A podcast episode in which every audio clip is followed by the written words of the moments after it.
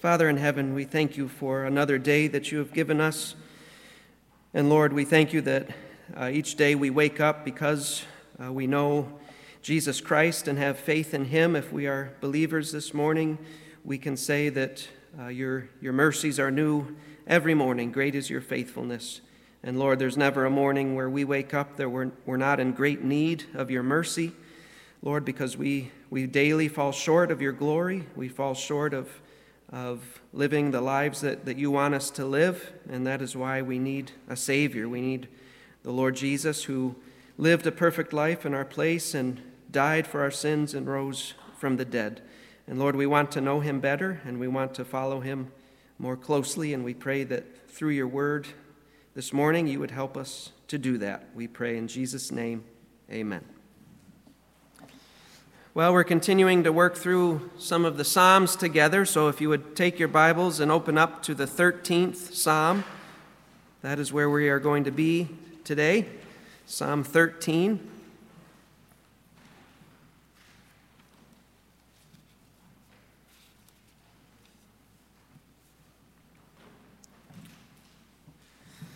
And I'll read it for us. It says, For the choir director, a psalm of David.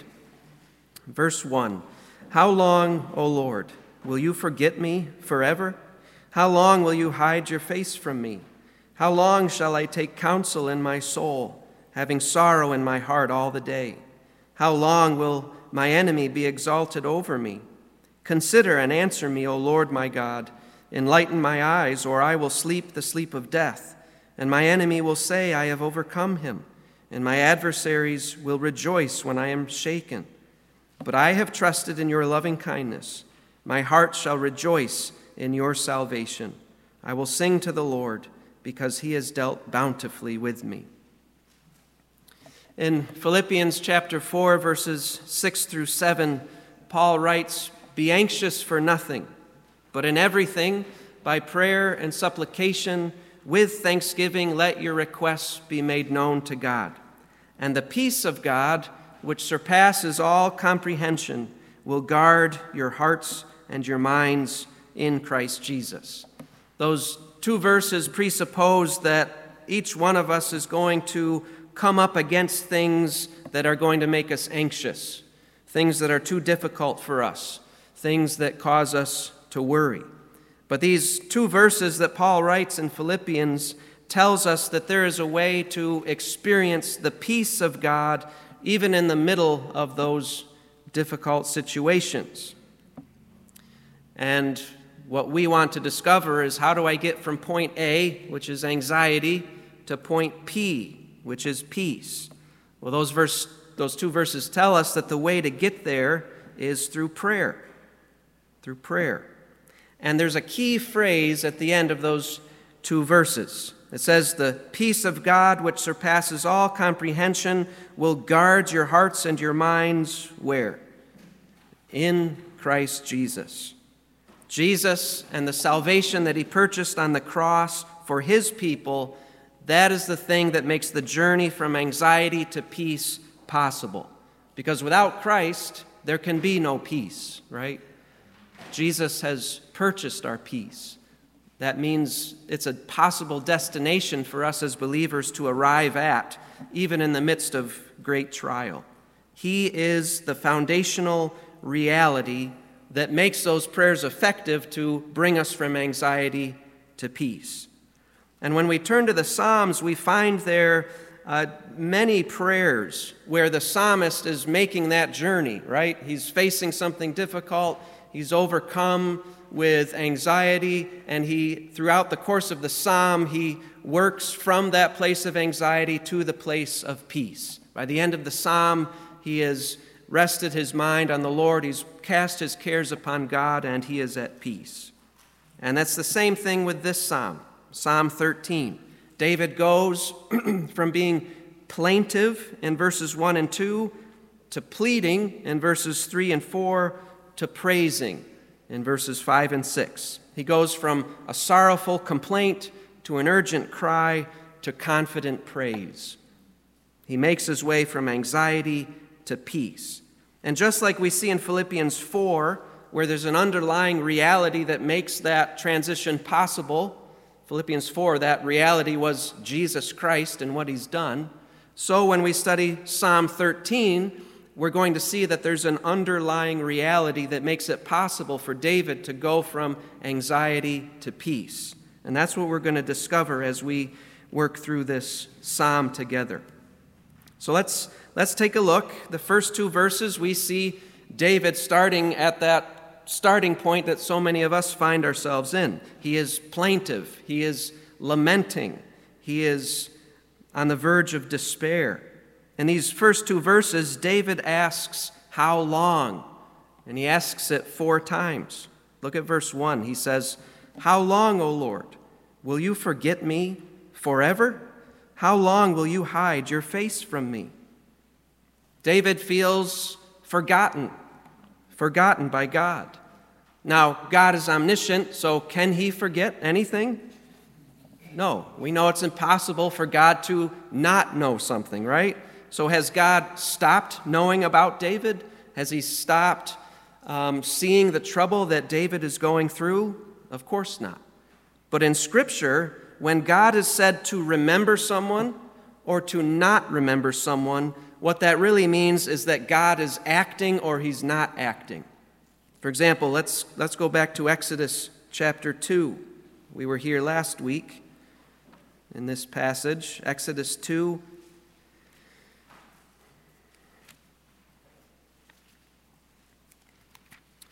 And we're looking at verses 23 to 25.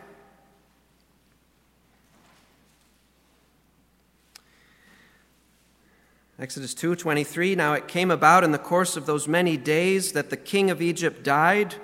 This is the king that tried to exterminate the sons of Israel, remember?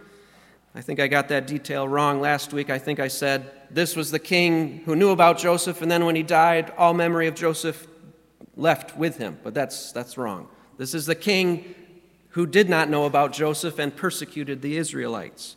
This is the king that died. And the sons of Israel sighed because of the bondage, and they cried out, and their cry for help because of their bondage rose up to God. So, verse 24, God heard their groaning, and God what? He remembered his covenant with Abraham, Isaac, and Jacob. God saw the sons of Israel and God took notice of them. So God remembered his people. And what do we know that that results in? Him acting, him acting to deliver his people from Egypt. Up until that point, God can be said in the words of Scripture to have not remembered his people. That is, he has not acted up until that point in Exodus. That doesn't mean he just forgot like we forget. No, it's an anthropomorphism. It's, it's God not acting when he's not remembering. When he's remembering, he is acting. So when David says, Will you forget me forever? What is he saying? Will you refrain from delivering me forever? Will you refuse to act on my behalf? How long is this going to go on when you're just going to let me continue? Back in Psalm 13, verse 1, he follows up that question by asking, How long will you hide your face from me? God's face is associated with his favor. For example, turn a few pages over to Psalm 30. Psalm 30, verse 7.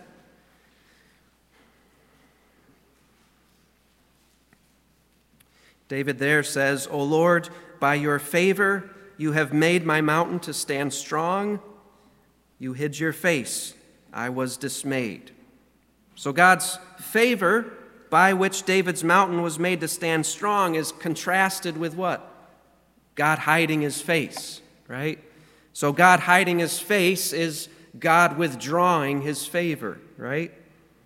So when David says, How long will you hide your face from me? He's asking, God, how long are you going to withhold favor from me? How long are you going to not act in my behalf? These are two different ways of just saying that one thing. How long are you not going to deliver me? In these first two questions, we see that David's pain stems from his not seeing God act on his behalf to deliver him. David is struggling And apparently, this struggle has been going on for quite some time. Hence, why he says, How long? How long? Verse 2, he asks it two more times How long shall I take counsel in my soul, having sorrow in my heart all the day? How long will my enemy be exalted over me? This difficult situation that David finds himself causes him, in his words, to take counsel in my soul. He is being forced, because of his difficulty, to constantly be thinking up possible solutions by which he can free himself from this corner he's been backed into. His mind is in overdrive. He's perpetually planning. And every plan that he comes up with fails. And each time his plan fails, he's forced to do what?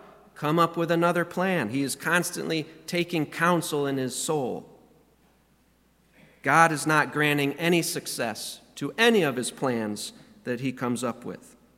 And what's the result? When you make plans and they fail and you're being oppressed by something and nothing you try works, you're filled with what? With sorrow. You have sorrow in your heart all the day just like David. And David cries out, How long is this going to go on for? At the end of verse 2, we see what the problem is, or who the problem is, right? There's an enemy. And so far, that enemy is defeating David. This person, whoever he is, is the cause of David's pain. And nothing that David has tried has succeeded in getting him out from under his enemy's thumb. And so David asks, How long is this person going to have the upper hand over me? And we can relate to David here, right? As Christians, there are times when we, like David, feel abandoned by God. Times of struggle when we think that God should have intervened by now. Things have gotten out of control. Things have gone far past the point when God should have acted, either to prevent this or to stop this or to fix this. But he's not acting. And so we cry out, How long is this going to go on? And, you know, we face enemies, whether it's a flesh and blood enemy or the devil. And he seems to be winning when we face those trials. And we wallow in our grief. We lie in our beds at night doing what? Planning, trying to figure out how to get out from under this oppression. And we pray as days turn into weeks and weeks turn into months, Lord, how long will you hide your face from me? And it feels like our prayers don't even get past the ceiling. How long will you forget me? Forever? So we all face these dark nights of the soul, right? But no matter how hard or how dark things get, we need to remember that there's somebody who's faced harder and darker nights, right? the Lord Jesus. Hebrews 12, verse 3 exhorts us to do what? Consider him who endured such hostility by sinners against himself. And why are we to consider him? So that you will not grow weary and lose heart. So when we're going through hard times, we need to picture our Lord in the darkness of Gethsemane. We need to remember that we have a faithful high priest who is able to sympathize with our weaknesses. Turn over to the Gospels with me. Let's look at Matthew 26, where we see Jesus in the garden, and we see him going through exactly what David is talking about in Psalm 13. Matthew 26.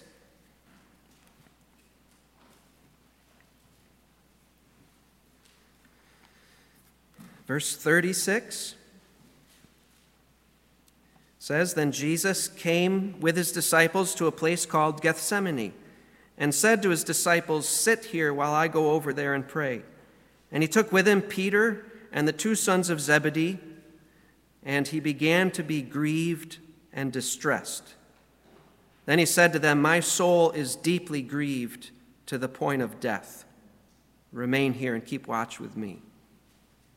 I've been grieved before, but I've never been grieved to the point where I feel like I'm going to die. But that's what Jesus was going through. Turn over to Luke 22. Luke 22.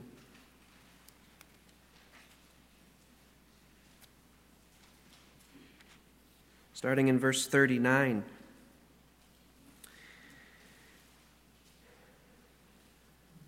And he came out and proceeded, as was his custom, to the Mount of Olives. And the disciples also followed him. When he arrived at the place, he said to them, Pray that you may not enter into temptation. And he withdrew from them about a stone's throw, and he knelt down and began to pray, saying, Father, if you are willing, remove this cup from me. Yet not my will, but yours be done. Now an angel from heaven appeared to him, strengthening him, and being in agony, he was praying very fervently, and his sweat became like drops of blood falling down upon the ground. Jesus was faced with enemies. Sorrow and agony was filling his heart to the point of coming out through his pores. His Father, his God, had truly hidden his face from him. God had forgotten him, not in the sense of not even knowing he existed, but in the sense of not acting for him, not acting to deliver him from what was coming, right? We see in Psalm 13, David is plaintive. We see Jesus was plaintive in the garden. We have a great high priest who is able to sympathize with our weaknesses. But as we continue through Psalm 13, David makes a slight turn. He goes from lamenting from crying out, saying, How long, to making pleas. He's pleading now in verses 3 to 4. He's turning from lament to entreaty. He makes three pleas here, and these three pleas are followed by three reasons for why God should answer his pleas. Let's read uh, verses 3 and 4. He says, Consider me, plea number one and answer me, plea number two. O Lord my God, enlighten my eyes, plea number three. Or, reason number one, I will sleep the sleep of death. And reason number two, my enemy will say, I have overcome him. And reason number three, my adversaries will rejoice when I am shaken. Those first three statements by David, those, those three pleas, they are not gentle requests for help. They are urgent cries. Those pleas are in the imperative form. Imperatives are commands, right? But when a person is talking to God, imperatives are not to be understood as commands, they are to be understood as urgent appeals. When, if, you're, if you're swimming in the ocean and a shark grabs you by the leg, and you see someone nearby and you say, Excuse me, can you help me, please? Is that what you do? No, you say, Help me, you know? It's urgent. It's urgent. And that is the sense in which David is speaking to God. He's not saying, Lord, if you've got a moment, please deliver me. He's, he is in pain, he's struggling. He says, Consider, answer, enlighten. That's the sense in which God, David is speaking to God here. They're urgent appeals. In verse 3, David is essentially asking God to do the opposite of what he's done so far, right? So far, David feels like God has forgotten him, God has hidden his face from him. Here in verse 3, he says to God, Please do the opposite. Look at me. That is, consider me. Observe my plight. Look at what is happening here. He says, Answer, God. He's begging God to answer, to respond to his cries for help, because so far, God has not done so. But it's interesting how David addresses God here after he says, Consider, answer. How does he talk to God? He says, O Lord, my God. David calls God Lord, which, when it's written in all caps like that, it's the unfortunate translation of the name for God, Yahweh. And I say it's unfortunate translation because it's not a translation. When it says Lord, it's the, it's the name for God, Yahweh, the great I am. It's his personal name by which he has revealed himself to those he was in a covenant relationship with. You could say that God's covenant people are on a first name basis with God. He's known by them. He's not just known as God or the Almighty or Lord, he's also known by his personal name. I'm in a covenant relationship with my wife.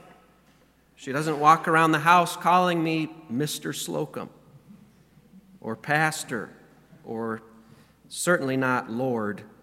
She calls me Josh, right? She knows me personally and I know her. And that's how it is between God and his people. David says, Yahweh, help me here. He also addresses him as my God, right? Answer, Yahweh, my God.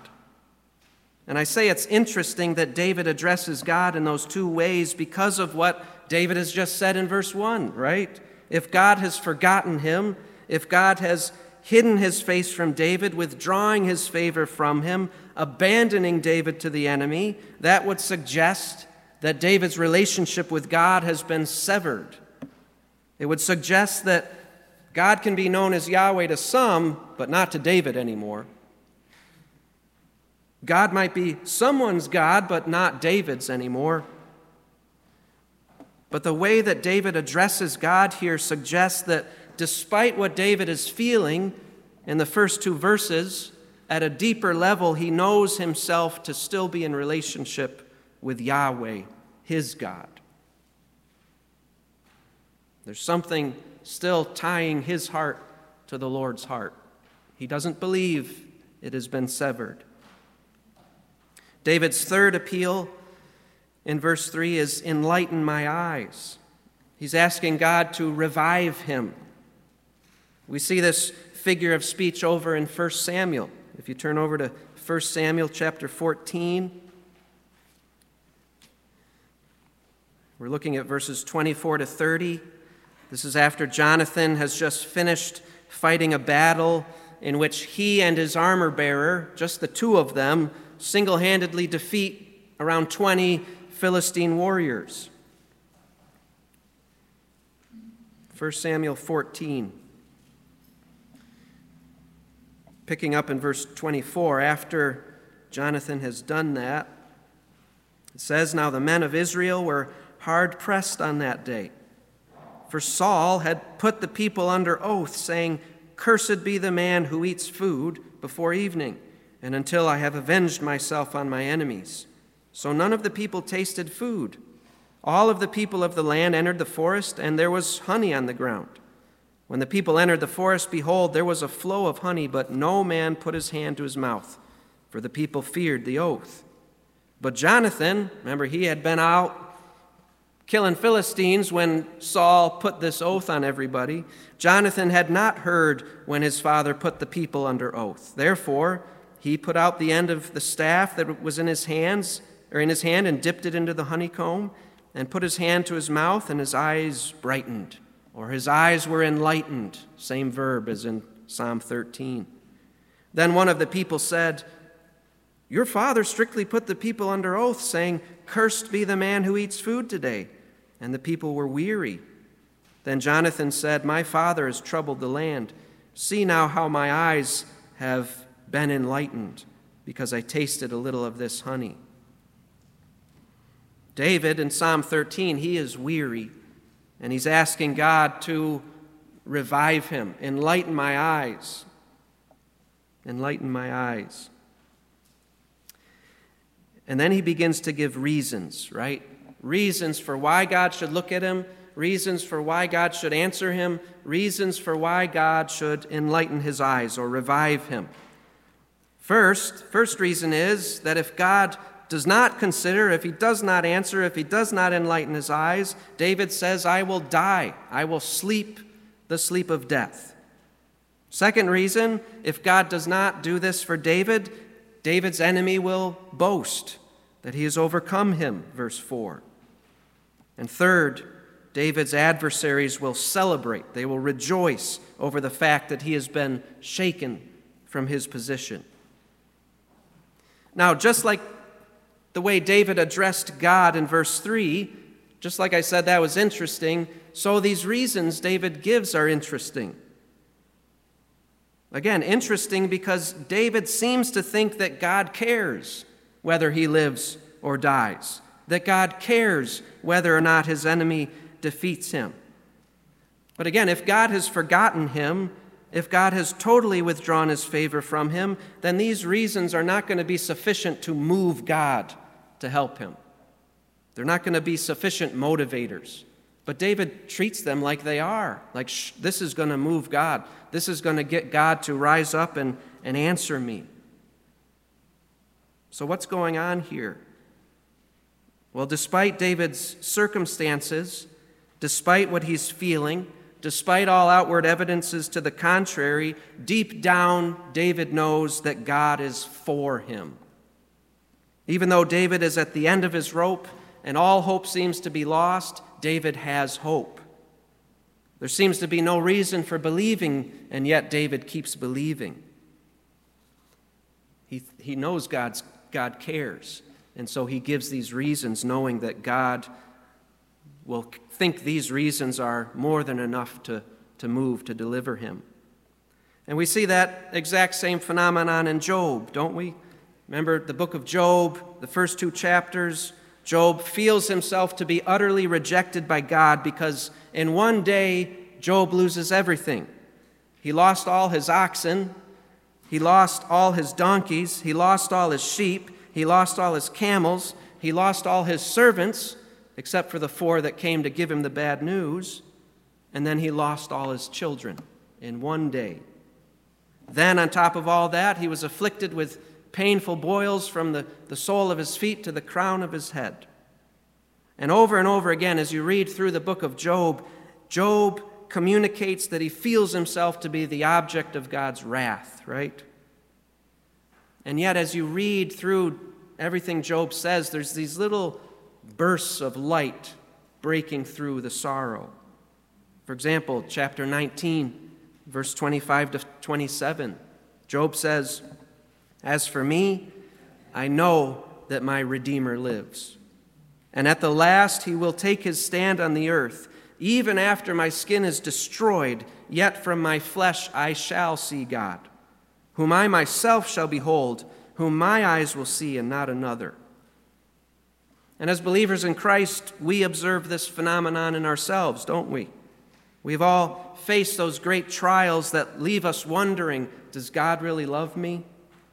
Is God gracious to me? Has God let me go? Has He rejected me? Have I ever even known Him as my Savior? And yet, we find ourselves where? On our knees, at our bedsides. And if you were to, to have someone eavesdrop, what would they hear? How would they hear you addressing God? Would you not be saying, Father? My God, look upon me, answer me, revive me, because I am this close to losing my life, losing my faith, losing everything. So we feel ourselves to be rejected by Him, and yet how do we address Him? We continue calling Him Father, my God. You see, despite our feelings and our circumstances, somehow, way deep down, we know He cares for us.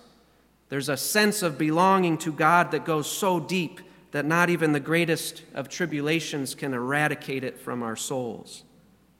And again, why is that? That doesn't seem to make much sense.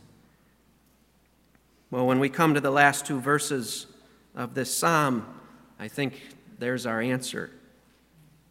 David turns the corner to praising. How does he get there? Verses 5 through 6, David says, but I have trusted in your loving kindness. My heart shall rejoice in your salvation. I will sing to the Lord because he has dealt bountifully with me.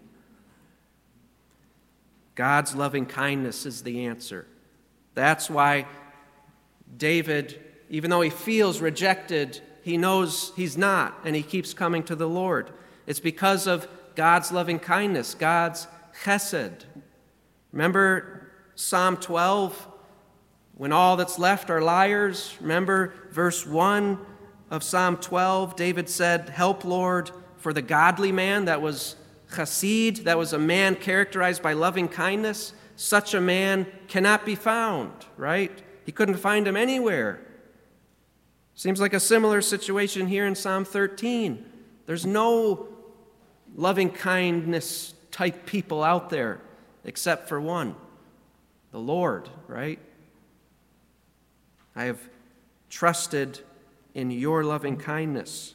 David has trusted in God's covenant faithfulness, in his love, in his mercy, in his grace, in his kindness. It is this thing, the loving kindness of God for David, that is the underlying reality that makes it possible for David to go from anxiety to praise. This is the thing that runs deeper than our feelings. It runs deeper than our circumstances. Our feelings and our circumstances, they're always changing up and down from one day to the other, but God's loving kindness for his people never changes. And it is that which David has come to trust in.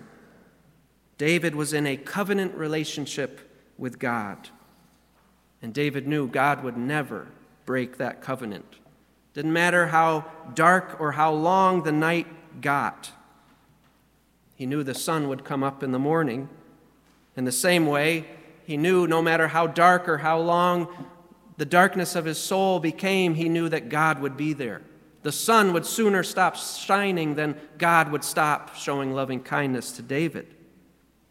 God's loving kindness toward David was a more certain reality than anything else David felt or knew or experienced. So even though in verse 1 and 2 he felt forgotten, even though his circumstances told him that God was no longer gracious toward him, David knew that God had not withdrawn his loving kindness from him. And it's that way with us as believers as well. Even though we feel forgotten by God at times, even though our circumstances are telling us God's not for you anymore. Even though that happens, because we've come to believe the love that God has for us, we know that what I'm feeling and the circumstances I'm experiencing are not giving me the whole story. And so we keep coming to God, offering up our pleas, knowing that He cares about our pain, and knowing that somehow, some way, sometime, He will deliver me. We know that, as it says in verse 5 and 6, we will experience His salvation. And when it's all said and done, it's not going to be our enemies who are rejoicing, it's going to be us rejoicing in God's salvation. It's going to be us singing over His gracious dealings with us. Now, sometimes when we're going through the hard times, it feels like God's loving kindness, you know, His mercy, His grace, His faithfulness, it can feel like some kind of amorphous, abstract reality out there that we can't really get our hands on, like it's some cloud or vapor in, in, in the ether that we can't lay hold of or stand on. How can I know, how can you know and experience God's love for you that runs deeper than your feelings and circumstances? How can I possibly have more confidence in that than what I can see with my eyes and touch with my hands? Well, let's turn over to Romans 5.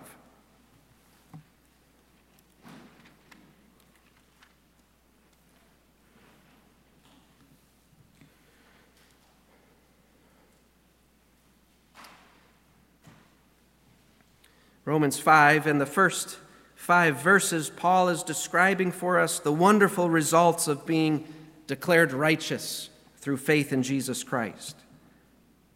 Verse 1, Paul says, Therefore, having been justified, or having been declared righteous by faith, we have certain things. Verse 1, we have peace with God through our Lord Jesus Christ. Verse 2, what else do we have? we have obtained our introduction by faith into God's grace. Number three, through Christ we exalt in hope of the glory of God. And then in verse 3, there's a fourth thing that we receive because of our justification. We exalt even in our tribulations. How can that be?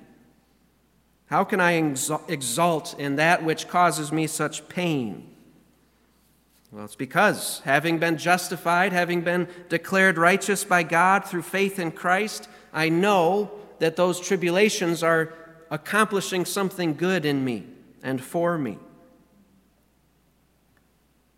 If God has declared me righteous when I was a sinner, now that I am made right with Him, and if He did so through the death of His Son, now that Christ is alive, how much more am I going to make it through everything that's coming down the pike? That's what God says in verses 9 through 10, right? Much more. And I'll let you read those verses on your own. But back to exalting in our tribulation. Verse 3 We exalt in our tribulations, knowing that tribulation brings about perseverance. No matter what comes, God causes that hard time to actually purify my faith and cause me to continue in faith. And that perseverance, verse 4, produces a proven character, a character that's battle tested. And that battle tested character that God has produced in me produces hope because I see that on my own, that thing would have broke me. That thing would have made me abandon the faith. But the fact that I just went through that hard thing and my faith is stronger on the other side than it was before tells me that, wow, this God is real, this salvation is real, and this work that He's doing in my heart is real. And I know that no matter what else comes down the pike, God is going to carry me through that all the way to heaven. And so that produces hope, right? Verse 4 proven character produces hope. But what if that hope lets me down? What if I'm deluded? Well, Paul says that hope won't let you down. How can you be certain that that hope won't let you down? Verse 5 Hope does not disappoint. Why not? Because the love of God. Remember, David says, I've trusted in your loving kindness. Hope does not disappoint because the love of God has been poured out within our hearts through the Holy Spirit who was given to us.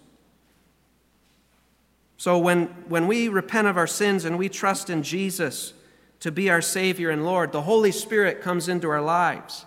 And the Holy Spirit pours the love of God into our hearts. And what is the love of God there? Is it our love for Him? That seems kind of shaky. Or is it God's love for me? It's God's love for me. That's what it says in verses 6 through 8. Verse 6, he explains this love of God for us. For while we were still helpless, at the right time Christ died for the ungodly. For one will hardly die for a righteous man, though perhaps for the good man someone would dare even to die, but God demonstrates what? His own love toward us, in that while we were yet sinners, Christ died for us. See, Jesus, the Son of God, became a man and he lived a perfectly righteous life in the place of his people. And he experienced what we saw in Psalm 13. He experienced being forgotten by God. He experienced being cut off from the favor of God. He experienced the anguish of having his enemies celebrate over his demise. And he cried out to God on that cross and unlike David, unlike Job, unlike believers such as you and me, God did not deliver him. Jesus bore God's wrath on the cross and he died, paying the penalty for our sins. But then we know he rose from the dead, showing that he paid the penalty in full, right? And he did that so that we as believers would never have to experience being cut off from God's loving kindness. Jesus was cut off from his people, Isaiah 53, right? He was cut off so that we would never be cut off. That's the love of God for us that has been poured into our hearts, that awareness of God's love for us. When God saves us, He gives us an awareness of His love for us. And it's not some subjective, sentimental type of feeling, not that kind of awareness. It's an awareness that is based upon a 2,000 year old historical fact that Jesus died on the cross for us and rose from the dead. And the moment you believe in Christ, the Holy Spirit embeds that confidence so deep down into your heart that nothing can dig it out. And you might feel forgotten by God at times. You might feel yourself cut off by His grace. But you never fully lose that sense that God is for you. You know, even without knowing that you know sometimes, you know that your feelings and your circumstances are not the whole story, that God has not forgotten, He has not withdrawn His grace from you, and He does care. And it's that awareness, that deep down, Holy Spirit given sense of belonging to God that keeps you coming to Him. Paul explains it a little differently in Romans 8. Turn over to Romans 8. He describes this love of God poured into our hearts through the Holy Spirit in, in different ways. Look at Romans 8, verse 14.